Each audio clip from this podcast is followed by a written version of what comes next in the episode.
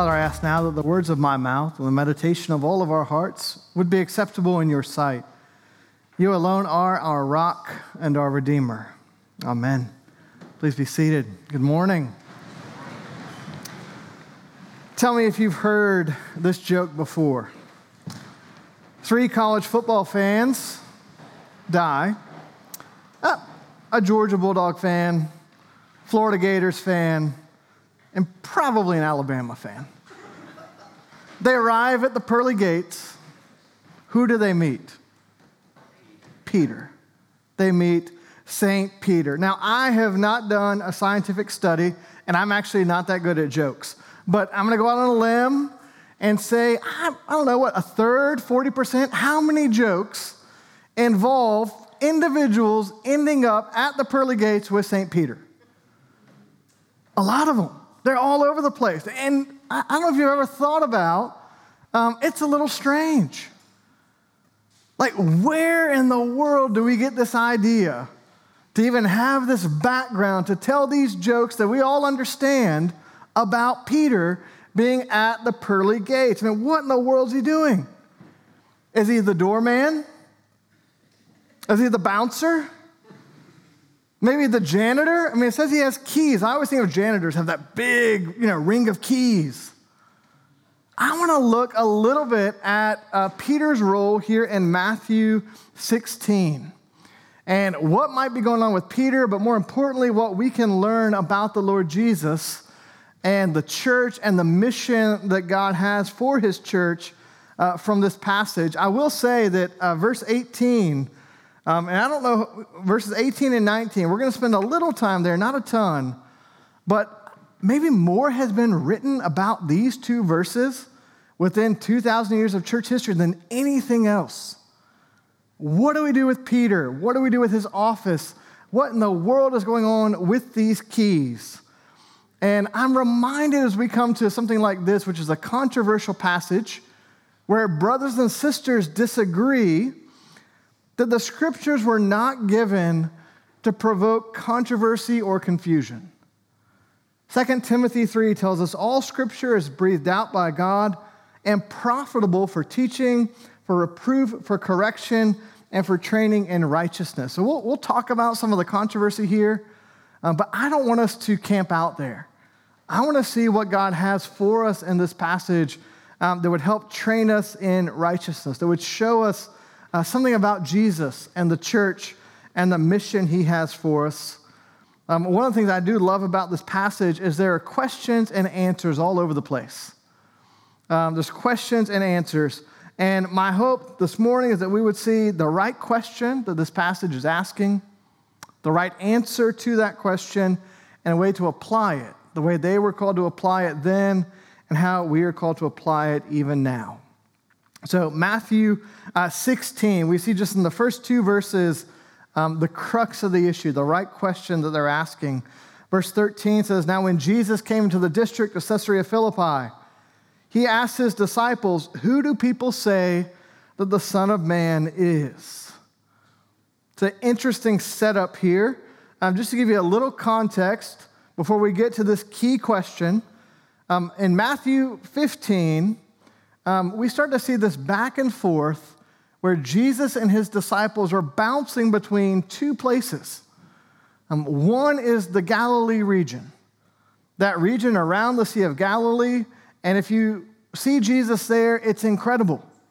He's teaching, crowds are coming to him, he is healing all kinds of people. And then the religious leaders are coming and asking questions Who are you? What are we to make of you? Hey, can you do really cool stuff? We'd like to see it. And between that region and the Galilee, we see that Jesus frequently is escaping into a different place, and it's an unexpected place. He goes north time and time again. Um, and what's north of Galilee are Gentiles. And what's north of Galilee is kind of a beach resort area. And what's north of Galilee is Caesarea Philippi, which is this uh, huge religious commercial center for idolatry in the first century. We'll get into this in a little bit, but it's just interesting to see that you've got this juxtaposition. Galilee, where all these miracles and things are happening, Jesus is doing his work, but they don't get it. People are asking, Who are you? Would you show us a sign? And he's like, Did you see what just happened? Like, how much more do I need to do? And then you have these regions where the Gentiles are, these completely unlikely people to be interested in the Jewish Messiah. And we start to see people there, the least likely, responding to Jesus well. We had the Canaanite woman who responded to Jesus well. And Jesus said, Oh, look at your faith. And then here we're going up to Caesarea Philippi, and something's going to happen to clarify the identity of Jesus. And I think it's fascinating that it happens here at Caesarea Philippi. Um, and let me tell you why. Um, when we think about, you know, the Gentiles and the people of Israel, we even had some passages from Romans 11 we've been in the last few weeks. It feels like shaky ground, remote from our life and our experience. We're, we're not used to thinking in those terms. Um, and it's not an exact parallel, but I, I kind of, when I'm in those passages, like, okay, what's it like to be the faithful, good people of God? and then to see those who seem far and least likely and running the other way. Because that's what the Gentiles were viewed as. I mean, they, they were the heart of idolatry and unrighteousness. You would think if Jesus was going to clarify his identity, he would go where? The temple in Jerusalem. That's how you and I would probably write. If we were writing the script on this, that might be how we would write the story. Instead, he goes to Caesarea Philippi. And let me tell you a little bit about this place. Because I, think there's times when we read the scriptures, there are these buzzwords that would have jumped out to the audience that we just don't have that same background. So when you hear Caesarea Philippi, I don't know what goes through your mind, but it might be okay, city. Sounds kind of Greco Roman. All right, no big deal, right? Maybe you've seen it on a map. You're like, okay, that's about 15, 16 miles um, north, a little bit northwest of Galilee, so it's pretty close. Let me tell you a little bit about this city and what happened there. And I think it's going to give you some context for this conversation, this important conversation between Jesus and Peter. Um, this is it's a Greco-Roman city. You've got Caesar, uh, Caesarea, and you've got Philippi. So those who uh, Philip wanted to kind of add his name, connect his glory to that of Caesar. Um, this region uh, got built up and, and was kind of a, a, foothold was put there by Alexander the Great and what we would know today as the Golan Heights. Um, it's a border area. Like if you go there right now, it's a border area. Um, a couple of folks are here. We were there last November and there are tanks, and there are barbed wire, and there are walls. And you've probably read about the Golan Heights. Um, you've heard of that, where Lebanon and uh, Israel are. Well, this particular place, Caesarea Philippi, um, is it's in the Golan Heights, so it's high. There's a high mountain. Um, it's rocky. And what Caesarea Philippi was famous for was this place of worship. And this was not a place where the God of Abraham, Isaac, and Jacob were worshiped. Um, this was one of the main headquarters of idolatry and pagan worship in the first century. Um, and there would be uh, three or four different deities uh, were honored there, but especially Caesar uh, would be revered there. Um, the god Pan, do you know Pan? He's like the weird little goat human. I mean, we, we think about a goat human and we're like, oh, Mr. Tumnus in Narnia, so sweet. no, this is like Mr. Mischief. He's, he's, he's like the god of parties, essentially. Um, and part of what he does as the god of parties is he brings the harvest. And so there's a sense of where Caesar is honored there, so government and power. Pan is honored there, in other words, sensuality and provision. Um, and then there's all these random, there's like a temple to the goats there. I mean, just weird stuff there. Um, and like, pretty like not PG, not even PG 13 rated kind of stuff going on of how this worship would take place. Um, furthermore, they had built uh, these temples on the side of the mountain there. Um, and it's this rocky place. And what's really interesting for our passage is that where the temple of Pan was, there was an entrance and it went into this rock, huge cave in the mountain. Um, and guess what they called it? The gate of hell. Um, and at the time, it had water that had pooled up, um, and there was water that had come through and filled this little ravine area.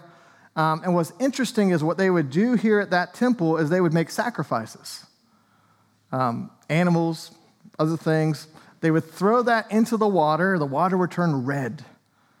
Um, and essentially, one of two things could happen depending on the pressure and what was going on. Either the, the sacrifice would get sucked underneath and disappear. And in that case, they would say, This has gone into the underworld, and our sacrifice has now been accepted. Or it would actually get pushed back. And they would say, Hey, we got to do more sacrifice, uh, because that was completely um, unacceptable. And so, just as you hear that, um, do you think this is a place for an important religious conversation with a Jewish rabbi and his followers? This heartbeat of idolatry and sensuality and things that we can't even talk about in church. Um, this is a dark place. Um, like I said, we were there in November. Like you, it's still a little funky. Like, you know, your, your hair stands up on your arms. You're like, a, a lot of bad stuff's going down here. This is not great. What in the world is Jesus doing there? Why would he take his disciples there? And what's he trying to teach them? Um, that's what I want to talk about. Because if you notice, what happens, he goes there and he starts gathering information. Who do people say that the Son of Man is? He's been doing all this ministry in the Galilee region. Uh, he's been seeing people. Some of them seem to have faith, most of them don't. They, they're asking for signs, they're asking for more teaching. Um, they're impressed by the miracles, but maybe not the person. Who do people say that the Son of Man is? Um, it's a good question. It's, it's the right question that we should be asking. Who is this guy? And he's saying, do, do the people get it? Do they understand? Do they understand what is happening right before their eyes? And it appears like, well, not quite. Um, verse 14 Some say John the Baptist, others say Elijah, others Jeremiah, or one of the prophets. In other words, there's a recognition that God is somehow at work in and through this individual, but they don't get the full picture. He's teaching in a way that only the prophets have taught, but even maybe something more. He's doing works that you would have seen the prophets do, um, but more. So when they say that maybe John the Baptist, maybe Jeremiah, one of the prophets, um, they're, they're stumbling towards the right answer, but they're not there. Um, it's not wrong, but it's not fully right either. We would say we see Jesus as prophet, priest, and king revealed in the scriptures. Um, Matthew Henry, who's a, a pastor in the 1800s, said it is possible for men to have good thoughts of Christ and yet not the right ones. A high opinion of him and yet not high enough. Um, you know, I've been doing uh, pastoral ministry now since I, I guess 2004, five, like almost 20 years. Um, and most folks I encounter, they've got a, a bit of faith. But I see this all the time where people have a high view of Jesus or a high view of God, but not high enough. They're still learning and there's still a, a gap there. And even if you think about the people you know who become Christians, you don't usually see someone go from being completely unchurched or an atheist to, okay, now we're saying the Nicene Creed in church. There's usually a process, there's steps along the way. Um, C.S. Lewis, one of the most famous converts of the last century, talks about uh, before he became a Christian, he moved from atheism to theism. I don't think there's a God, I, I think there might be and then later moved into the specificity of Christianity. Um, usually you see that, and I think that's all that's happening here. Is these folks are going, okay, something's happening with this guy, but they haven't landed on the specificity. And I don't want to blame them too much because Jesus is keeping a little bit of a secret. I mean, even here at the end, he's like, hey, don't tell anybody yet. Which I think he just, essentially, he is, uh, all the hopes and expectations and dreams they had for the Messiah, Jesus fulfills, but not necessarily in the way that they thought he would. And so before they just assume that they know what he's about because he's the Messiah, he wants to wait until his death and resurrection so that you see him as a suffering Messiah and a risen in victory Messiah, not just one teaching and doing these miracles. And so that's kind of the broader crowd. Um, and there's a lot of time in church, it's really good to ask, like, hey, what does the culture think of Jesus? What do non believers think of Jesus? There's whole survey groups. That's what they like make their money doing, and they're, they're good to read. It's nice to know where, where, the, where the consensus would be. Um, here, if everyone thinks he's a prophet, well, good. We know where to start. Let's, let's show how he's more than that. But what the Lord is usually more interested in is well, what about us? It's really easy to look at those who are far from God and go, here's what's wrong with their faith. He goes, what about you?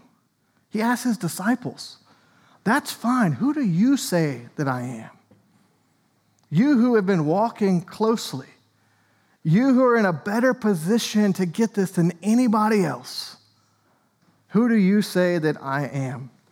And that's where we see Peter's answer. Verse 16 Simon Peter replied, You are the Christ, the Son of the living God. He has the right answer to the right question. And by the way, we probably should just pause for a moment of appreciation. Peter got an answer right. Um, I just have this image of Peter as a child at fisherman school. And every time the teacher asked a question, he's just, ooh, ooh, ooh. And whatever comes out of his mouth, you're just like, anybody else? or I just see him there with his hand up and them going, could we let somebody else have a turn? And this is Peter. He's impetuous. He, he, he always speaks before he thinks or acts before he thinks. That's his uh, character, and that's part of why we love him because we can identify with Peter. And Peter gets the answer right.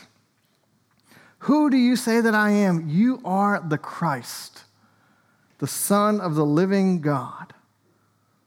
Um, that's the crux of the issue. Do you believe that Jesus is who he said he was? Uh, do you believe that Jesus is the Messiah, the Christ? And remember, Christ is not his last name. Um, this is his title, his office. He's the anointed one. He's the one through whom the Father is fulfilling all the promises he had ever made to his people, the Messiah. That's who this is. This is Jesus, the Christ, the Son of the living God. Um, there's no more important question we can ask or answer then who do you think he is? Who do you think this man is? Um, I saw a great reflection on this from the world's foremost theologian of the 20th century, Bono. I know, I know.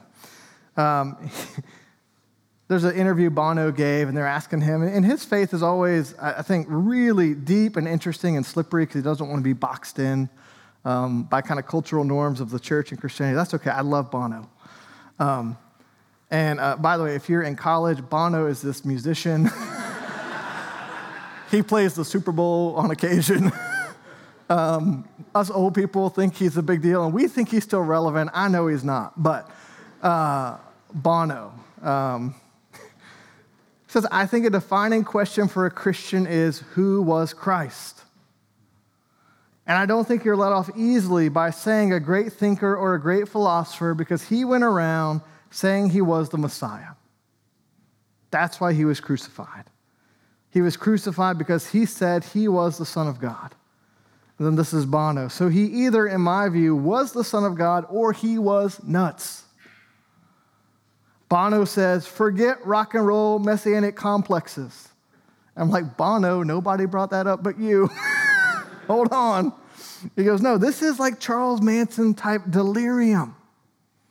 And then here's his argument. It's interesting.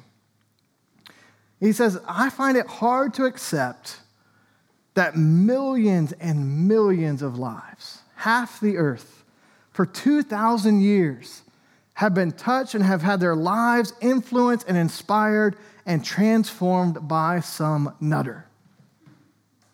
It's like it doesn't hold up just to that historical probability.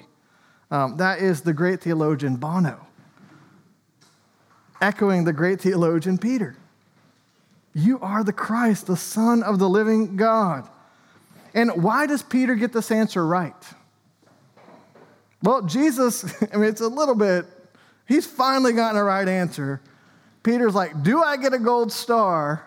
And Jesus says, Blessed are you. Flesh and blood has not revealed this to you. you didn't study hard enough, you didn't think it through, you weren't actually that smart, Peter. God Almighty Himself had to give you the answer. Blessed are you, Simon Bar Jonah. It's interesting. And then following that confession, uh, look at what happens here. Um, we have this uh, announcement by Jesus where he says, And I tell you, you are Peter, and on this rock, and my Bible has a footnote that lets me know the word for rock and Peter, there's a play on words happening. This is Rocky. He gives him a nickname, essentially. And on this rock I will build my church, and the gates of hell, which they can see, in the, the gates of hell shall not prevail against it.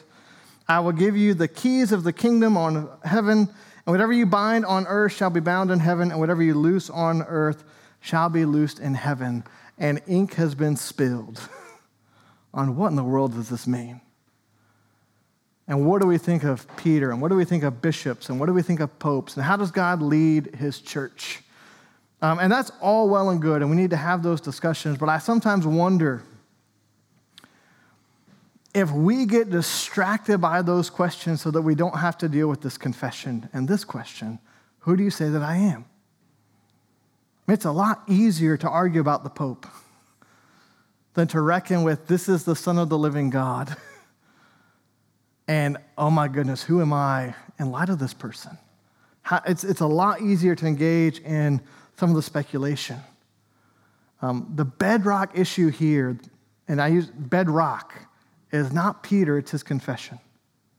You are the Christ, the Son of the living God. Um, one scholar uh, reflecting on this, Frederick Dale Bruner, says the Christian church is well is healthy when she is as decisive and emphatic as Peter about this. And she is sick when she equivocates. We can have lots of secondary issues. We can have ambiguity. We can have within the family of faith debate, but not on Jesus is Lord.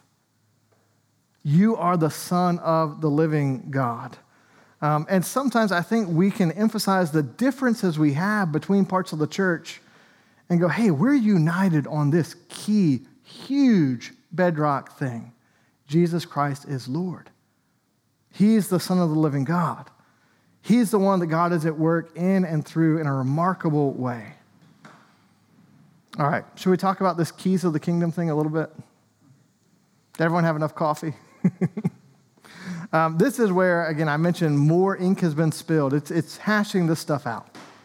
Um, and I would say historically, what you've seen is two main uh, lines of interpretation in the church.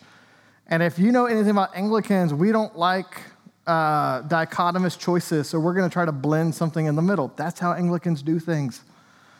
And so, one of the lines of interpretation has said we really want to pay attention to this person, Peter and his office and his leadership and those who come after him. And that's all well and good. Um, and they're going to emphasize man, there is this historical continuity going back 2,000 years where Peter, as a leader, said, Now you're a leader and you're a leader. It's this almost relay race. Um, and like, that's good. Like my, my, uh, the guy who ordained me, um, Archbishop Bob Duncan, he's got a chart and it shows this little relay race going back to Peter um, of folks who have laid hands on him. And so there is a historical continuity that is huge and important. And then there's this whole other strand who has said, hey, let's not worry about the historical continuity. Let's just look at the content of faith. Is Jesus Christ Lord? Are we confessing that?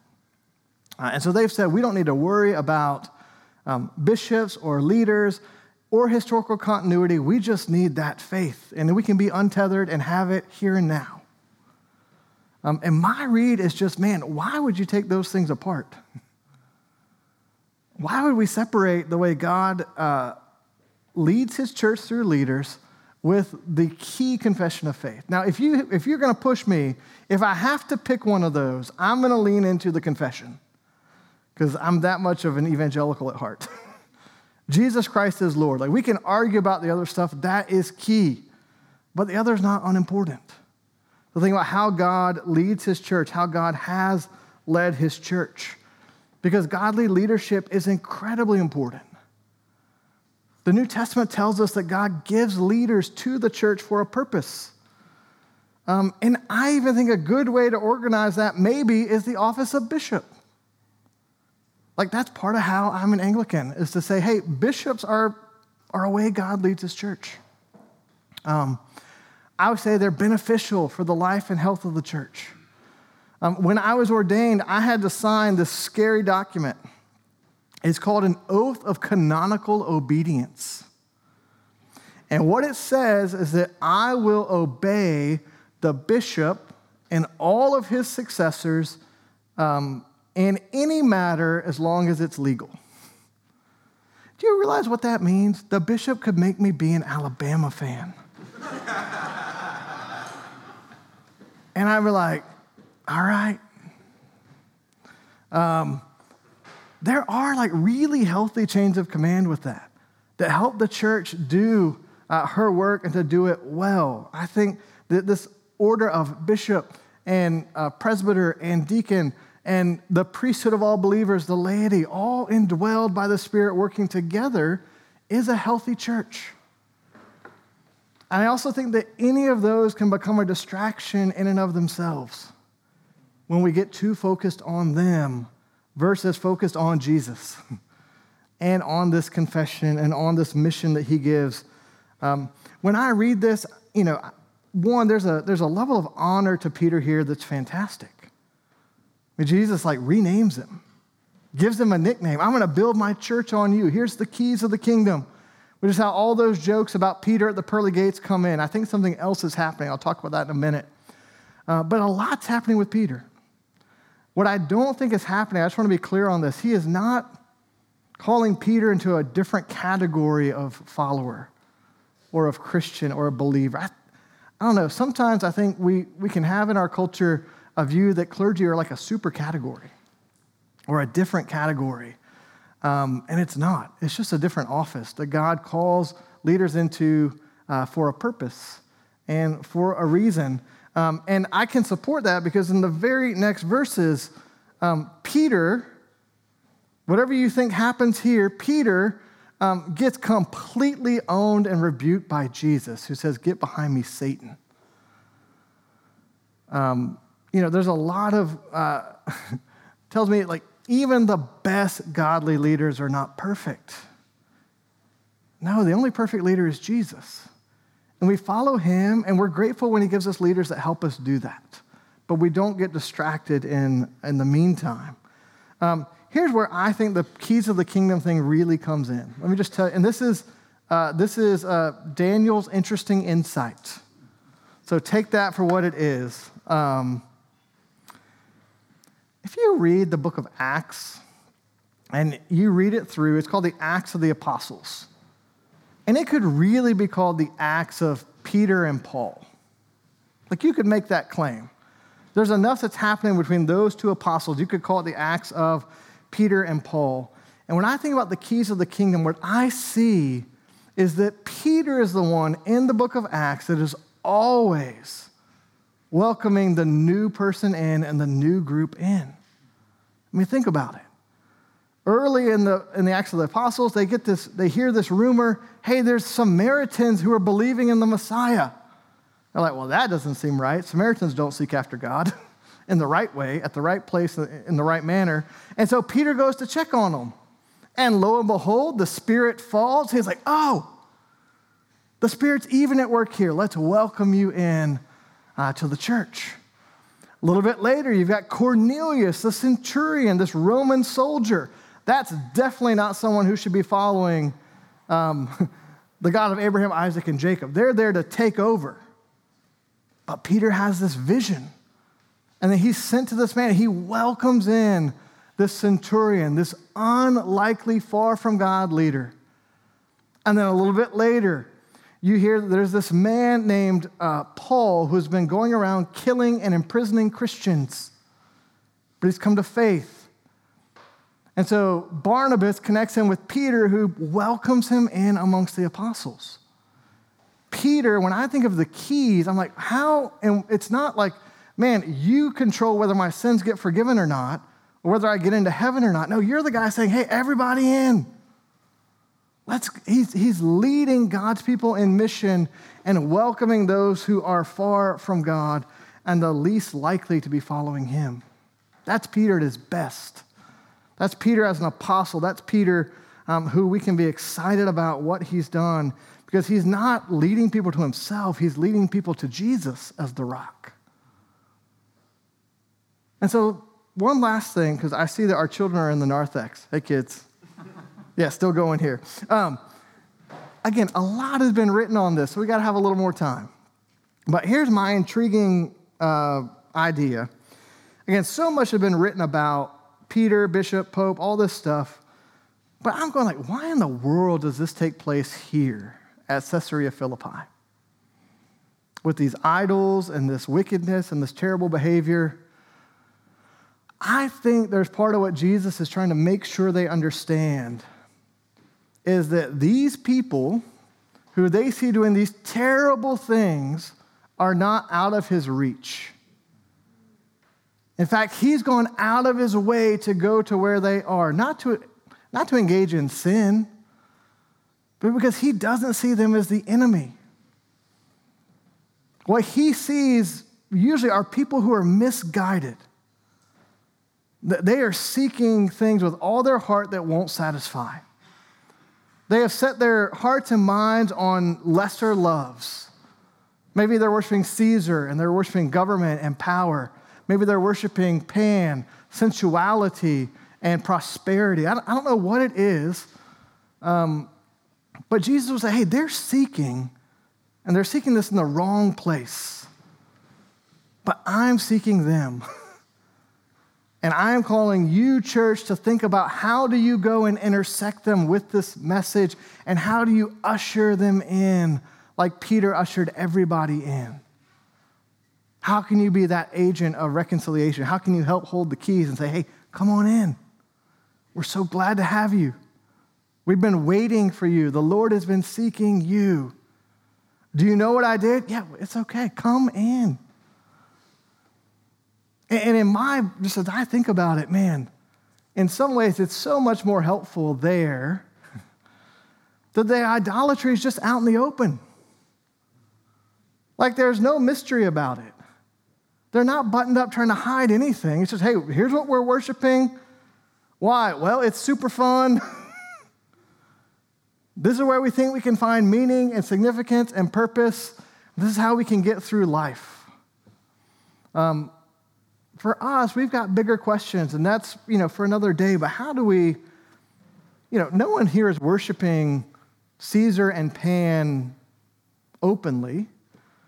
But those things government, power, provision, prosperity, just pleasure man, we worship all those same things um, because we're really not that complex as humans. the needs we have are the needs they had. The ways we pursue it might have a little more technology or sophistication.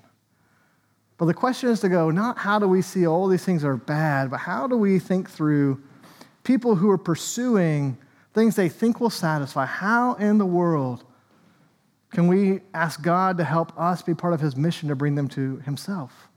Now, here's the last thing I'll say, and we'll finish up. Um, that's a daunting task. That's a daunting idea. And the one thing I just want to remind you that's said here um, is that Jesus doesn't say, You are Peter, now go build my church. It's not up to Peter here. It's not his responsibility. He says, You are Peter, and on this rock I will build my church. We're called to be faithful, we're called to be responsive to the Lord, but He's called to build His church. The fruit, that's up to Him. When things go well, when things don't go well, we are called to be faithful and then trust that the Lord knows exactly what He is up to. And then here's the last thing. What's fascinating is that all of these disciples that are gathered around Jesus at Caesarea of Philippi, this place of idolatry and Gentiles and sin, you know what they do? They go out into all the known world to terrible places of idolatry and sin and wickedness, and they bear witness to Jesus, and many of them are slain for it. And they don't return violence for violence. They wonder prayerfully, Lord, how can you be at work in this? There's a curiosity and wonder as they engage in mission together. And they go knowing that Jesus will build his church, and they, know, no, they go knowing that Jesus goes with them in that task, and he goes with us as well. In the name of the Father, and of the Son, and of the Holy Spirit. Amen. Um, if you'll go ahead and stand, deacon text will come. But just like Peter gave his good and true confession, uh, we now get to confess our faith together uh, using the words of the Nicene Creed.